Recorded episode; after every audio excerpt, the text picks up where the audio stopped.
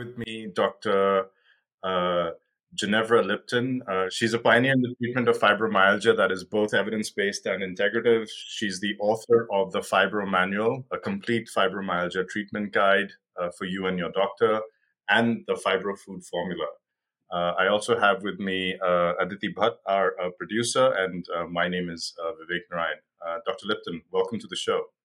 Thank you. I'm happy to be here we usually start off by asking our guests, you know, what sort of influenced them, what what motivated them to get into their particular areas of expertise. Uh, and I know that you have a particular, a particularly personal story over here. But as you're talking about that, perhaps also give us a sense of why you got into medicine in the first place. So I got into medicine um, when I started to deal with some health issues in college and I went to see my conventional doctor, and they really had no kind of answers for me. And at some point, my mom recommended, like, why don't you go see a naturopathic physician who's more oriented towards holistic health and kind of dietary changes? And uh, I was amazed because within a month of working with this physician, I was so much better. And so that's when, I mean, originally I had been planning on being a scientist of some sort, chemist or environmental scientist. But that experience made me want to bring kind of the best of integrative medicine into Western medicine. So I was like, okay, I'm going to go to med school. I had it all planned out. And then life sometimes throws you curveballs. And when I was in medical school, I uh, developed the symptoms of fibromyalgia. And it took me a long time, so like eight months to figure out what was going on. Um, again, it was not a conventional doctor that helped me figure out that diagnosis. It was actually a chiropractor who said, I think you might have fibromyalgia. And I was like, fibro what? Like I'd not even heard of it. Just could say fibromyalgia? Right, exactly. Like I don't what are you talking about? It was not in my any of my lectures. So uh, that kind of shifted my whole orientation to first figuring out how could I get better myself, better enough to get back to med school. I took a year leave of absence and was able to find some things that helped. And then I decided, you know, it's really an underserved condition. I need to spend the rest of my career figuring out how to treat this illness and also what's causing it because it really was so misunderstood at the time. Right, right. And I think you've touched upon something which a lot of a lot of patients face, which is, you know, um, when it comes to trying to figure out for yourself and when it comes to other people trying to help you figure out that hey you know perhaps you do have a fibromyalgia. There's a lot of challenges that people face.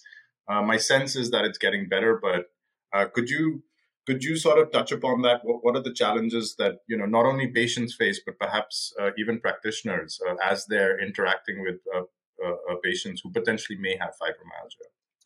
It it i agree with you it is getting better. What's different now um, compared to 24 years ago when I was dealing with fibromyalgia is that most providers do at least know about it. They believe that it exists and they feel like it's a, a legitimate condition. And, and so then they're kind of motivated, more motivated to make that diagnosis, figure out treatments.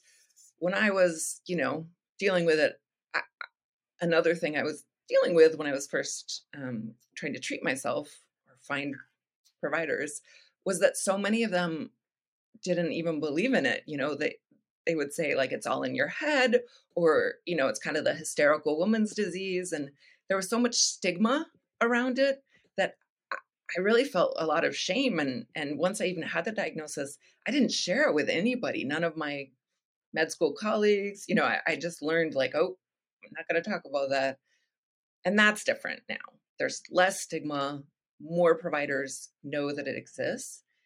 The gap now is that providers don't quite know what to do to help their patients. So the average right. conventional doc only really knows about kind of the few prescriptions that are FDA approved and frequently used, the antidepressants and the um, uh, kind of gabapentin, pregabalin, the things that modify nerve transmission for pain. Beyond that, they don't really have much to offer. And those meds only give about 20 to 30% improvement in most patients. Um, so there's there's a lot more that can be done with diet, with lifestyle changes, with supplements, with exercise, with manual therapy, but that's what they don't quite know about. And so my now I feel like my mission is really to kind of educate providers and patients about these other things that they can try that do have some evidence behind them, but providers just might not know about it. You know, the, the data is out there right. in the journals, but I mean, who, what busy physician, primary care right. physician has time to read, you know, obscure massage therapy journals to learn about manual therapy that can help. Like it's not going to happen. they can barely keep up with COVID, you know? It's like Right, right, right. Yeah. No, that makes sense. And and and this is something I think that um a lot of a lot of physicians face in general, which is just simply being overburdened with what it is that they have to do. Um, you know, I think it's it's very difficult to find sort of uh, the time where one can do the research into the journals. You know, there used to be this ethos of going uh, and looking at the literature and you know making sure that uh, you're up to date, but uh, it's it's very difficult to do that these days, and perhaps also um, you know, the amount of scientific literature that has proliferated, it makes it also perhaps uh, uh, difficult to keep up. Yeah. Absolutely. Yep. Um, I, I, know in our previous conversation you had mentioned there was that there's a, a screening tool that perhaps uh, physicians can use. So if you know if there are uh, a, a, few, I think you had mentioned you know if if there's a couple of these check boxes that the patient ticks off, then you know the easiest thing that one can do as a physician is employ this screening tool. And could you uh, perhaps tell us a little bit about that? Absolutely. So uh, you know let's say a, a, a, patient presents to their physician and they're complaining of kind of widespread muscle pain they're fatigued their sleep is you know not as restful as it once was they're feeling brain fog you know any of those symptoms hopefully will trigger in the physician's brain like hmm i should assess you for fibromyalgia and we used to diagnose it um, just based on history and then exam. You know, does somebody have enough tender points? Now they've actually moved away, and that the newer diagnostic criteria developed in 2016 um, by the American College of Rheumatology is actually kind of survey based. So it is something that a physician can provide their patient, and it basically has them, you know, check off how many body areas are they having pain rate their level of fatigue, their level of fog, um, the quality of their sleep. And it's, you know, it's really like a one pager. It's it's not super long. And then, you know, you get a score at the bottom. And then if if the score is high enough, then they say, you know, your patient could have uh, fibromyalgia. I, I do still think the exam is important, of course. Um, I'm a little old school in that way because uh, I do think it's important to kind of evaluate like, are your muscles actually tender? Because that's what fibromyalgia primarily is it's muscle pain. And even in the name, you know, myalgia, that means muscle pain. So, right, uh, right. I think that is also an important piece. But if if people could start using that in their practice, just like, oh, you're experiencing widespread muscle pain, or you're having like neck pain that we can't figure out the root cause of, your X-ray is fine hand them that survey and that could i think make a huge difference as far as getting people diagnosed. Right right right. Um, and and for our non-technical uh, audience members uh, you mentioned myalgia as muscle pain but what is the fibro part of fibromyalgia? I'm so glad you asked that because that's where actually my research interest interest lies.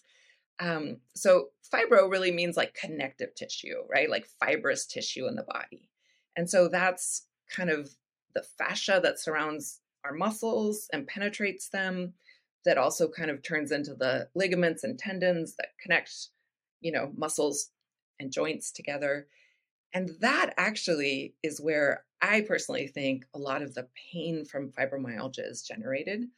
And fascia is actually really really sensitive um, to pain much more so than the actual muscle tissue itself. So i've i've devoted kind of my research career to looking at you know what's going on in the fascia that's contributing mm-hmm. to fibromyalgia pain.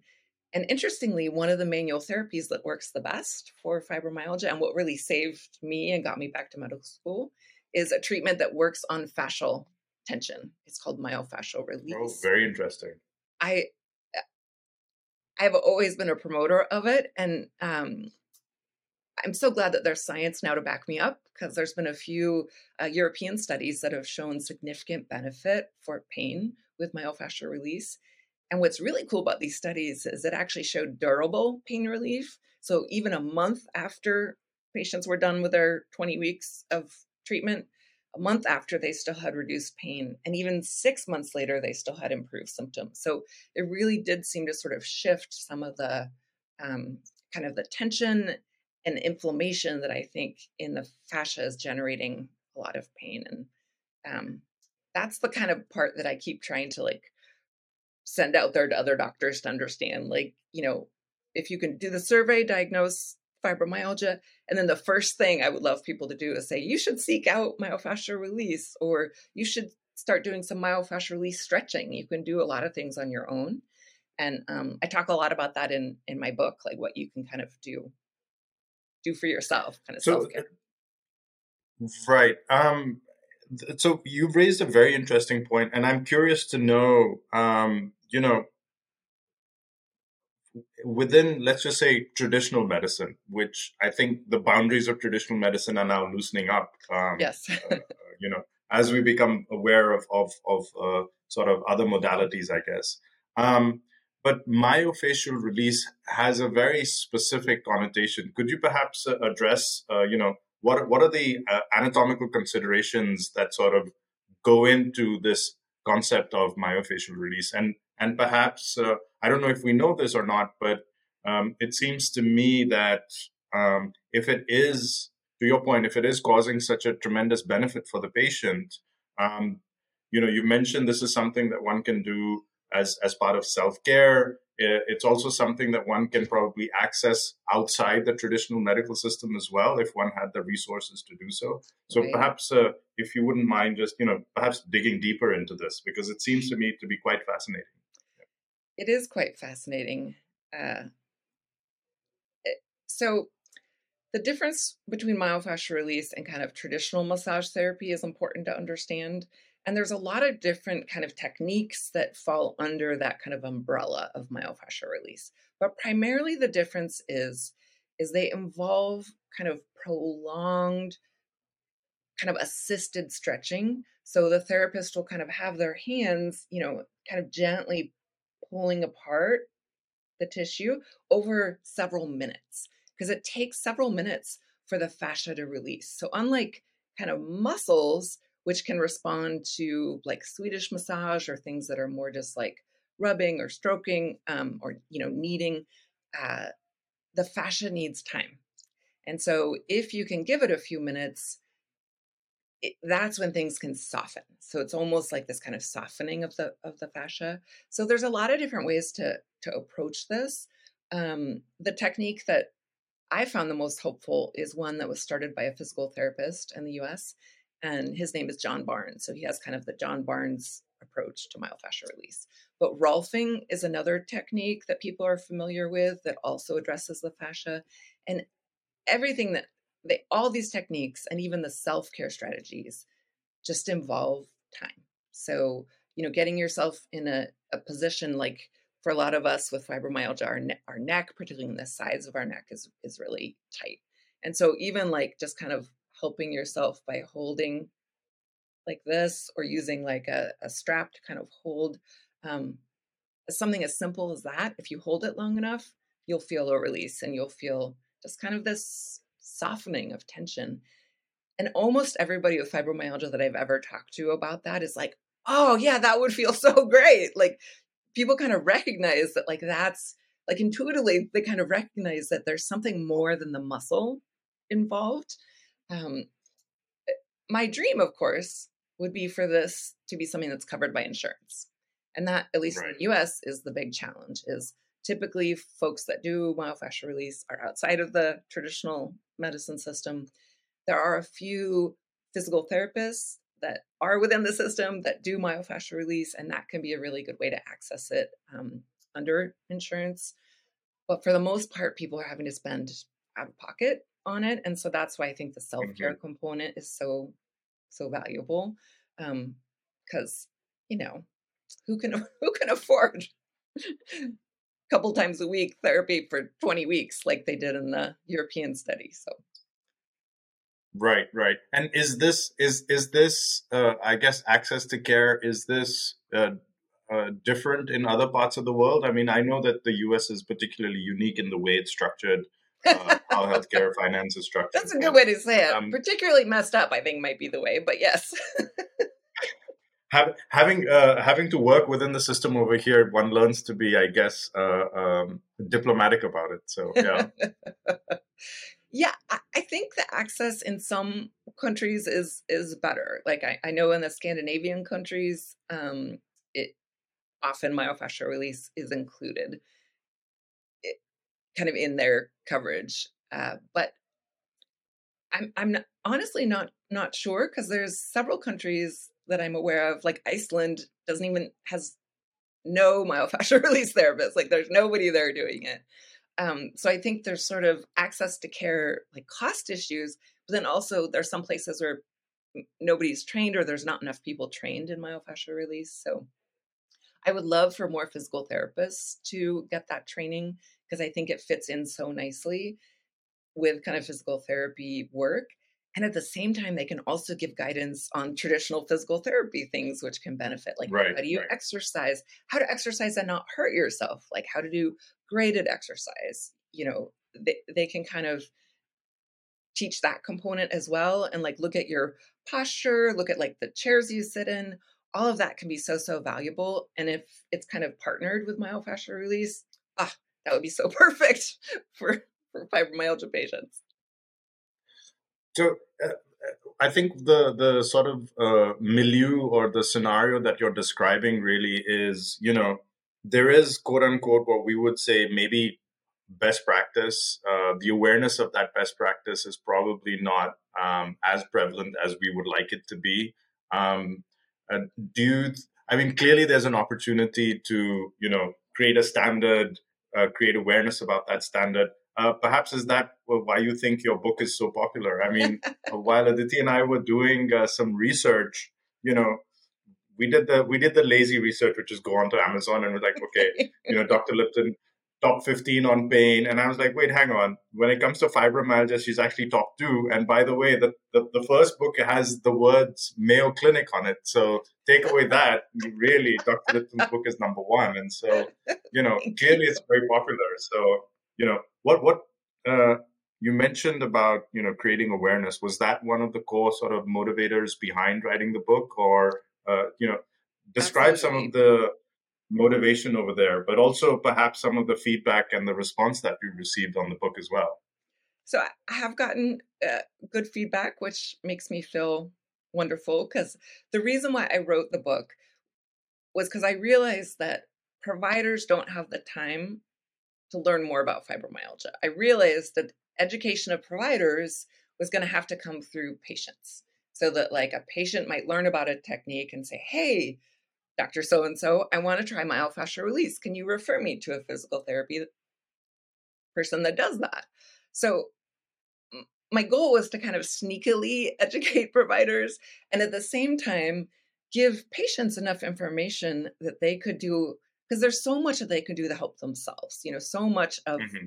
of the kind of benefits that you can get as far as fibromyalgia improvement are related to things that patients can do for themselves dietary changes you know reducing inflammatory foods improving their sleep improving their sleep habits um, getting the right multivitamin the right vitamins to kind of support energy and brain function um, learning about myofascial release self-care you know 80% of fibromyalgia care really is something the patient can person can do for themselves. And so my thought was, okay, maybe I kind of skip trying to educate the providers because I will say like I used to do some CME and other things for providers about fibromyalgia and they were never well attended. Like no, it's not high on the average doctor's list unless they like mm-hmm.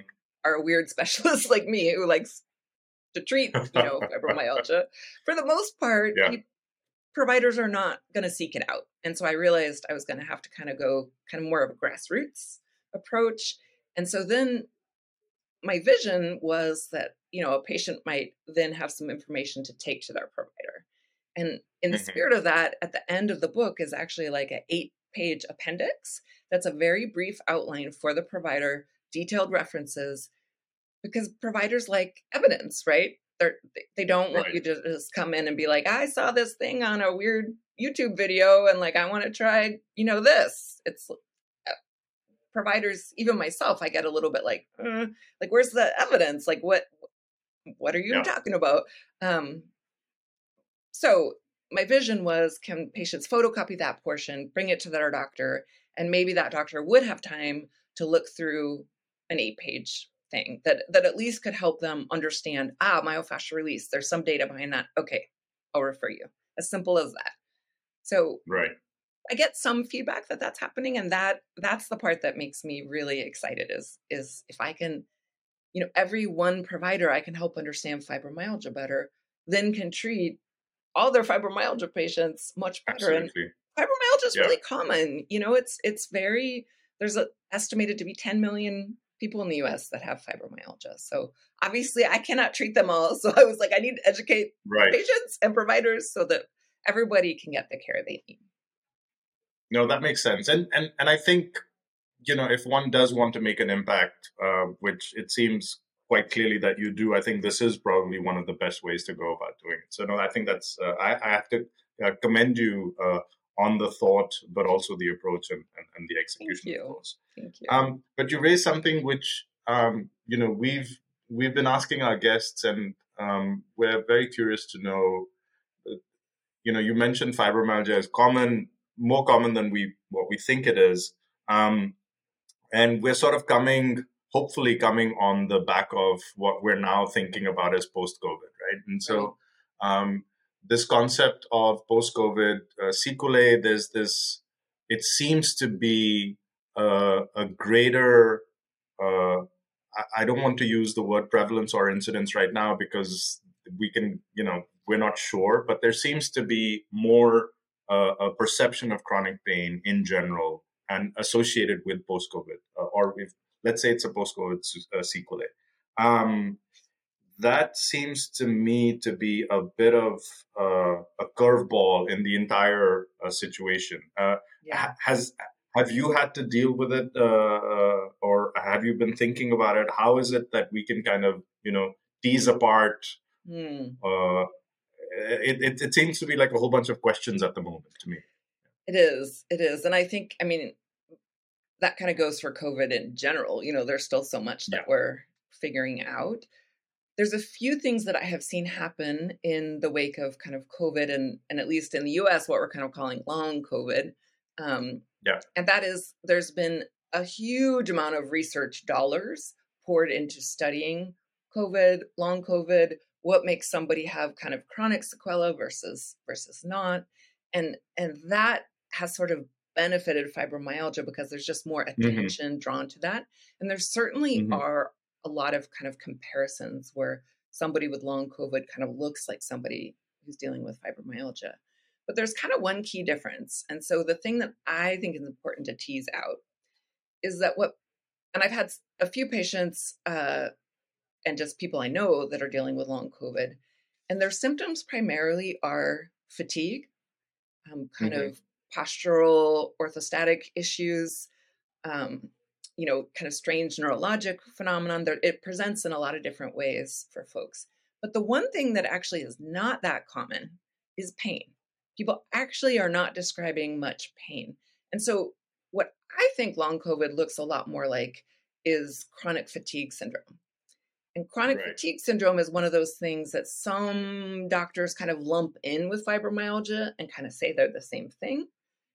Right. But folks like me who've really done a lot of research think they're very distinctly different. And th- there actually are quite a few differences between chronic fatigue syndrome and fibromyalgia. Um, namely, in chronic fatigue syndrome, there's no elevation of substance P. P for pain, it's one of the um, kind of neurotransmitters that amplify pain signals. So yep. I look at somebody with chronic fatigue syndrome and say that actually looks very similar to long COVID. And in chronic fatigue syndrome, we know that there's some kind of something's gone haywire in the immune system, we think in response to exposure to some virus. Doesn't have to be mm-hmm. the same virus, but just some virus. So then if you think like, okay, with long COVID, the immune system and body has gone haywire in response to right. this virus. And so to me, I feel like those things are very similar. And I am ecstatic. I mean, chronic fatigue syndrome is even more misunderstood and more neglected than fibromyalgia at this point. So ultimately, mm-hmm. I think a lot of the research being done on long COVID is going to filter down and really help people with chronic fatigue syndrome.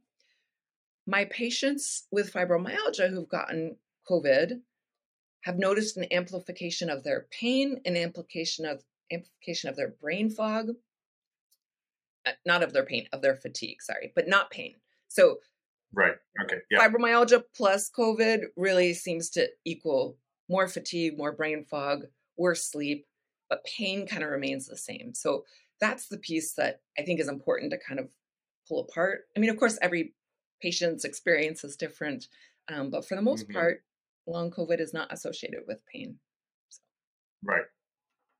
So I think, uh, uh, yeah. So that's probably uh, you know for the for our sort of physician audience members, that's probably the the key flag to to remember.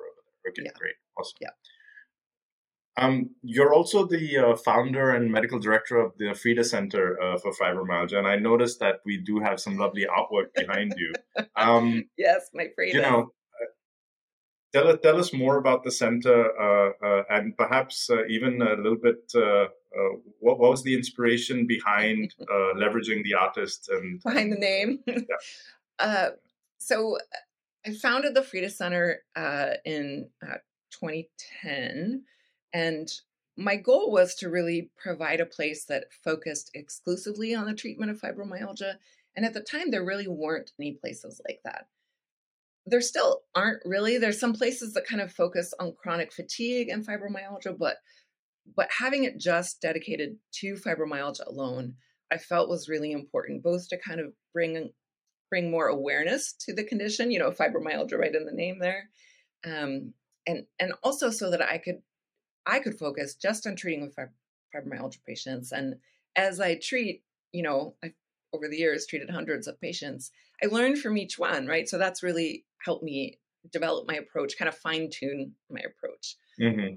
And so as I was thinking about, you know, creating this clinic, I really wanted something that was kind of inspirational because I think with fibromyalgia, you can feel, at least I certainly did when I first was diagnosed, a great sense of hopelessness because, you know, it's mm-hmm. chronic and we don't have a cure and and we don't right now. I mean, we can get improvement. I think I'm about 70 to 80% improved from where I was when I first um, developed fibromyalgia in medical school. But I'm not cured. I still have fibromyalgia and it still affects my life. And so the idea behind naming it for Frida Kahlo was she also is somebody who dealt with certainly chronic pain. She was in a horrible uh, bus accident when she was in her teens and mm-hmm. fractured her spine and pelvis in multiple places, had something like 36 spinal surgeries over her life. And wow. You know, back back then in the 20s and 30s when she was dealing with this, uh, fibromyalgia didn't exist. That was not a name that existed. But some Mexican right. rheumatologist um, published an article actually that came out when I was in uh, med school that they looked at her journals and her art and they thought that she exhibited fibromyalgia symptoms. And so I remember reading that in med school and I found it so hopeful because even with mm. chronic pain, and they didn't even have like great medicines back then. I mean, was, she just really had like no no options. Uh, she still managed to take the art world by storm, like create these amazing. I mean, she's Absolutely. probably one of the most famous female artists now. Um, and one of her paintings recently sold for like 36 million dollars and she she was such an inspiration to me i thought you know i bet she'd be inspiring to to other patients as well and the reason why i have her artwork behind me is because this painting here um, is called the broken column and you can't mm-hmm. really see it from here you can certainly see that she you know she has her spine kind of as a column that's yeah. broken in lots of places but it, yeah. she also has uh, thorns that she's put all over her body just like fibromyalgia pain. And in fact, many of the right. thorns are in the tender points we use for the diagnosis. And so oh, when wow. I saw this, I was like, oh my gosh, this is like a visual representation of what fibromyalgia feels like. And so I feel like it's important to kind of put there. Um, I wish she hadn't, you know, exposed her breasts so I could like feel more comfortable with having it out. I've definitely been I've been censored on YouTube because she's behind me, and I'm like, come on, people, it's art. Um, yeah, she's she's my inspiration, and uh, I still find her very inspiring. And uh, we recently had an exhibit in Portland at the art museum of her work, so I was able to see her work for the first time and it was like a religious experience for me. I, it was like, oh my God, she's just amazing. Brilliant. Yeah. Um, you mentioned that she's world famous. Uh, to, to give you a small uh, anecdote, um, there's uh, there's a small sort of well, it's actually not that small, but uh, an outdoor bazaar in Delhi, um, and you know you have people from all over India who come in and you know selling uh, bed covers and bed sheets and, and carpets and you know those sorts of things. Uh, it's it's called uh, Dilli Haat for you know uh, all the audience members who are interested in visiting or are from Delhi. But um, there was a there was a, a Frida Kahlo a print on one of the bed covers, and I'm like, where where did you get this inspiration from? And uh, the guy was like, "No, no, she's a very famous artist." And uh, and I was like, "Well, how do you how do you know about her?" And uh, and he's like, no, you know, we interact uh, with a lot of tourists, and someone just sort of picked it up from a from a, a, a backpack or something like that, and then they just sort of ran with it. So yes. I thought that was magnificent. Yeah, I think I think that is as well. And at least in the U.S., there's so much. Like Frida is having like a moment. Like there's just so much you can get like bumper stickers and pins and jewelry and you know t-shirts and eh, Frida has become very popular. Um, and I like to joke that I was the one that brought her, you know, back because back in 2010 she was not as as well known or out there, and so now she's everywhere. And I'm like, yeah, that was totally me. I'm just kidding because well, I mean, she's she, she, she's made it into um, uh, I think it was uh, one of the movies, uh, one of the animation movies that she made it into. Uh, it was yes, um, oh yes, the one about um, Oh, that's such a great one. I know what one you're talking about. Coco. Yes, yes. When when I saw her in that, I was like, oh. it's great. Yeah. So now kids know about her too.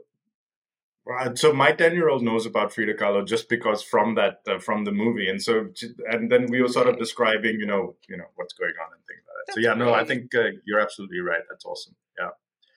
Um, moving along to um, you know, so the institute uh, uh, my understanding is that uh, it's now mainly focused about creating awareness and less about treating patients. Um, could you perhaps touch upon, uh, you know, some of the latest research that we have going on in the field, um, and you know, how is how is it that you've perhaps incorporated that into your practice, but um, maybe how is it that other uh, physicians can incorporate that into their practice as well?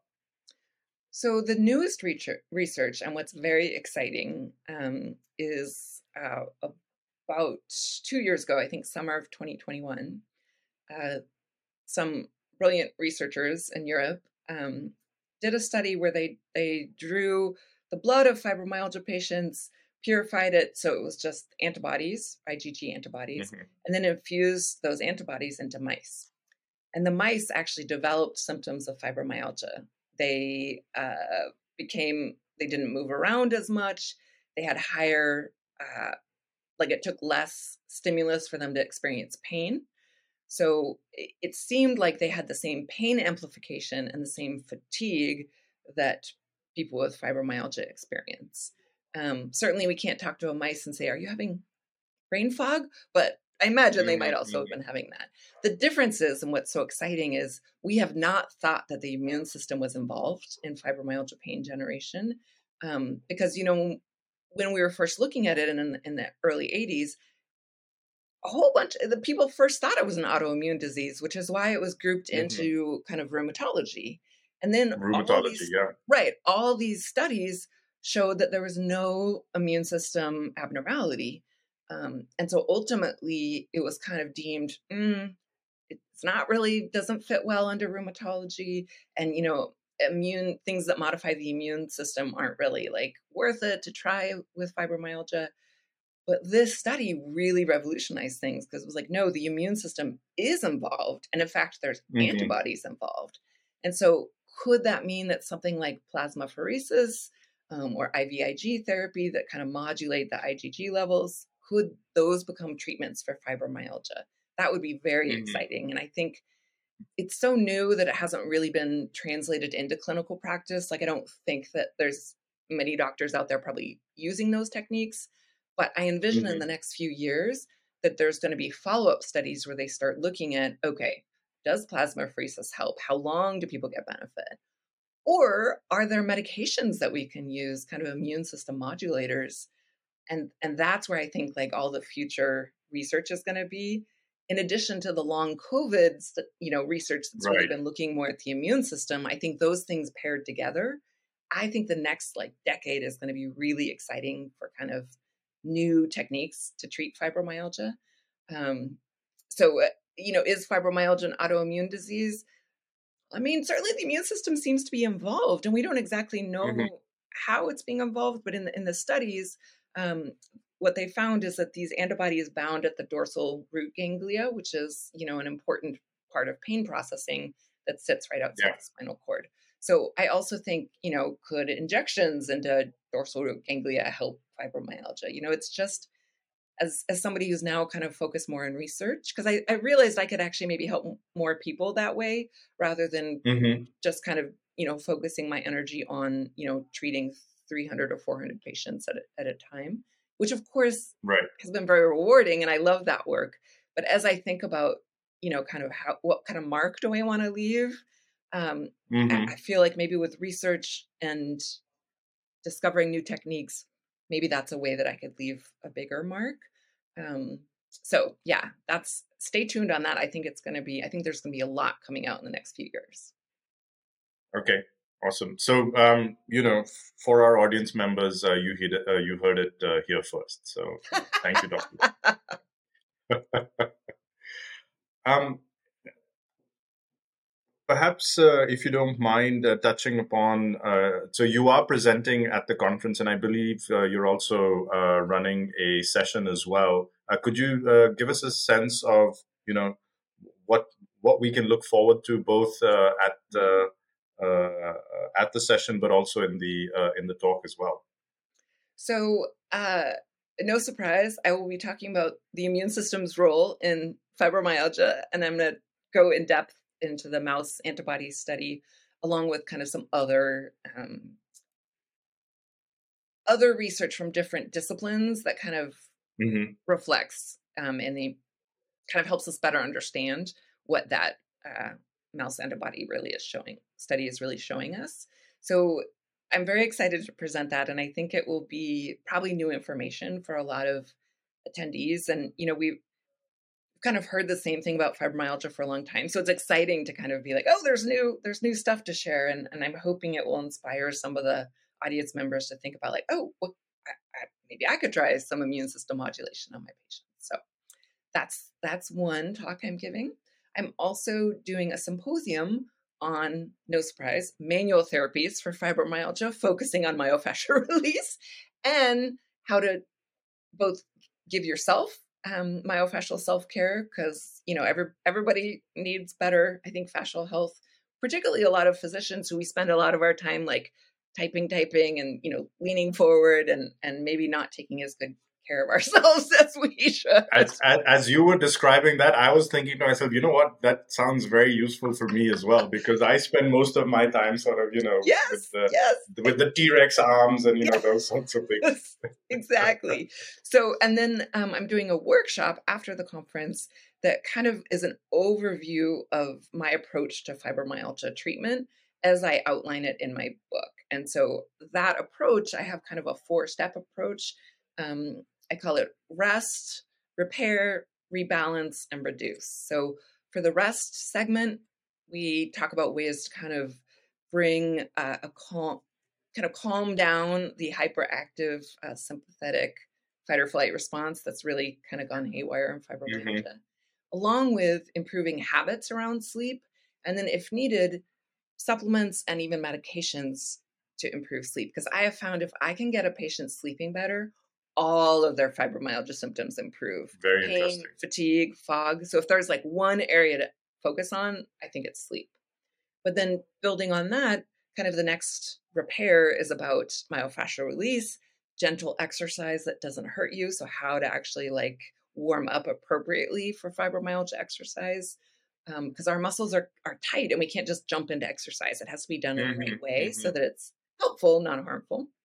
And then uh, repair also includes kind of improving nutrition and, and finding any ways to supplement maybe nutrients that aren't you aren't getting in your diet.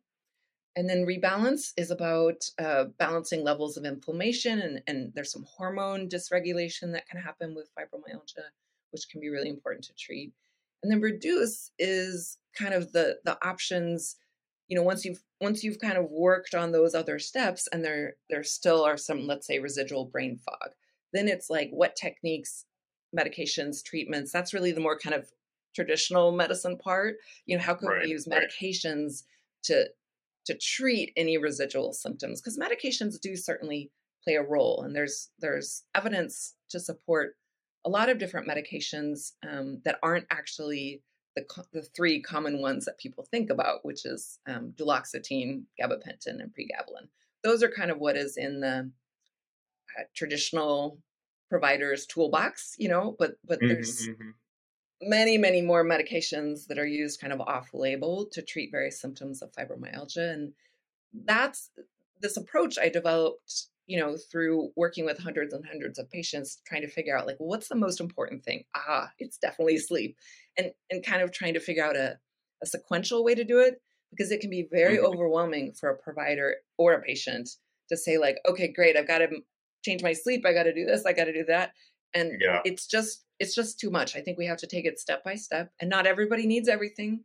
I'm I'm kind of a minimalist when it comes to supplements because I personally can't remember to take 20 supplements at different times of the day. This on stomach, that I'm like three or four a day max. Like that's all I can do, and I feel like most people kind of are the same way.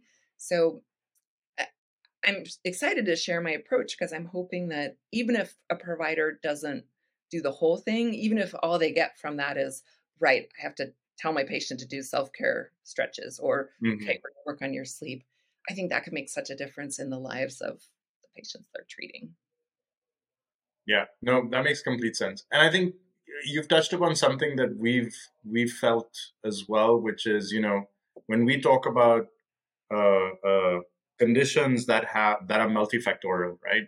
So you know lifestyle diseases, for example, you know it's it's very easy to say oh it's a lifestyle disease but what people often forget is what that means is that you know the 20 30 years of habits that have built up and now you're asking the patient to be like oh by the way you have to change this you have to change you know right. exercise this way eat this way uh, right. you know do these uh, 10 different things and the patient is like wait hang on. You're asking me to change my life entirely. Right. You know? I've been doing something for 30 so years I, this way. Like yeah it's exactly you know. I thought i was normal for 30 years and now you're telling me wait i've been doing everything wrong. So i, I think what you're describing uh, resonates a, a lot which is you know let's let's tackle the most sort of high impact you know. If if 80% is about self care. Let's empower the patient to do self care. If Absolutely. a large portion of that is about sleep, let's target sleep. You know, I think that's brilliant. So um, I think there's some lessons to be learned over there as well. I certainly found it completely overwhelming when I was first trying to figure out what was going on with fibromyalgia and how to treat myself. Because my traditional doctors didn't really have much to offer me, I was just trying like all I was trying acupuncture and I was trying this diet and I was trying that and I was trying this cleanse and I mean it I did all sorts of things crazy stuff colonics and just weird stuff because in the in the name of experimentation because I was like I have no idea but I also remember feeling incredibly overwhelmed and like what direction do I take? You know there's 12 different directions here. Do I eat less mm-hmm. of this? Do I eat more of that? Do I you know? So I try to keep that in mind as I now make recommendations to patients like, hey, let's not get overwhelmed. Let's just do one thing at a time. Um, I do think it's really important, though.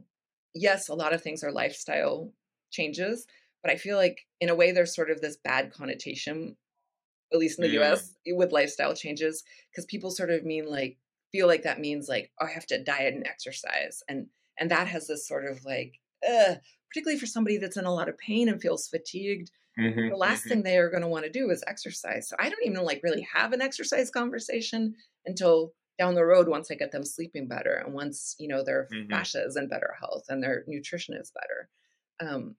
Because a lot of doctors, my patients tell me, a lot of doctors tell them, "Well, you just need to lose weight. You're just depressed," and I, and I think that's Mm. Really important to kind of avoid, or you just need to exercise. I think we have to kind of avoid that. I don't even use the term exercise, actually. I've taken that out of my vocabulary. And instead, I say therapeutic movement. Let's do some therapeutic Yeah. movement. And just take, like, exercise has this, like, oh, I tried that and I keep hurting myself. And you're just telling me I'm fat and lazy and out of shape. And, you know, patients instantly are kind of alienated by that. So, therapeutic movement, that's where it's at. But that is an excellent uh, reframing, though. I mean, you know, uh, uh, I think people forget that the reason we move, I mean, the human body is built to move, right? And if we don't move it, then quite frankly, we lose the functionality that we so often rely on. So I think that re- uh, reframing is excellent. Yeah. And pain goes up. If you're more sedentary, pain levels are higher. But the instinct when you are in pain and exhausted is Is to, to not not move. move, right? And so that's like reframing that and like, no, no, no, let's shift it, but do it in a way that's gentle enough that you're not going to hurt yourself. Yeah, no, that makes complete sense. Um, before we wrap up, um, uh, we usually ask uh, uh, our guests, uh, you know, so uh, we, we often see there's there's medical students or people thinking of getting into quote unquote the chronic pain space, or even for those uh, listening in who are interested in pursuing a career focused on uh, fibromyalgia. What what advice would you give, uh, you know, someone who's at that stage where they have to now make that uh, important decision of what it is to, to focus on. First, I would say thank you so much for having an interest because it is still a very underserved um, patient population. And what I would say is it's a very rewarding career to go into because patients are so grateful. They've been turned down or or dismissed or you know been treated poorly by so many other providers, and so it, there's this very rewarding um, experience where you can really help somebody. And yes, you're not going to provide a cure, and and you have to kind of shift your mindset a little bit. We're not looking for a cure; we're looking for improvement. And once you do Mhm. that, seeing that improvement is so rewarding and so gratifying. So I would say yes, please specialize in it. We need more people, absolutely, that specialize in fibromyalgia. And I will say you will be very, very busy because chronic pain and fibromyalgia are so common. And I, I mean, my clinic, I always had like a mile long wait list because there was just so many people. Like I couldn't keep up, you know. And it, I, I Mhm. think expect to be very busy, but uh, rewarded. And there's so much new research. It's really an area of medicine and science where we don't understand things that well. So Yeah. it's really Yeah. exciting to kind of be on this forefront of like, oh my gosh, there's oh wow, the immune system is involved. Oh, this is involved. As we kind of learn more, we're like we're really behind in our understanding. And as that gets caught Mhm, up, mhm. I think it could be a really exciting field to be in because it's you know it's really interesting to see new new developments and and maybe even you want to get involved in research yourself. There's so so much exciting stuff happening. Brilliant, brilliant. Um, uh, with that sort of inspirational uh, note, uh, Dr. Liptan, I'd like to thank you for your time. It's been a pleasure uh, and a privilege to have this conversation. Uh, and uh, I look forward to meeting you in person at the conference. Thank you for your time. Thank you so much. I appreciate it. I look forward to meeting you at the conference and I'm looking forward to learning more. Every time I go, I learn so much at this conference. So I'm excited. Brilliant. Thank you very much. My pleasure. Bye.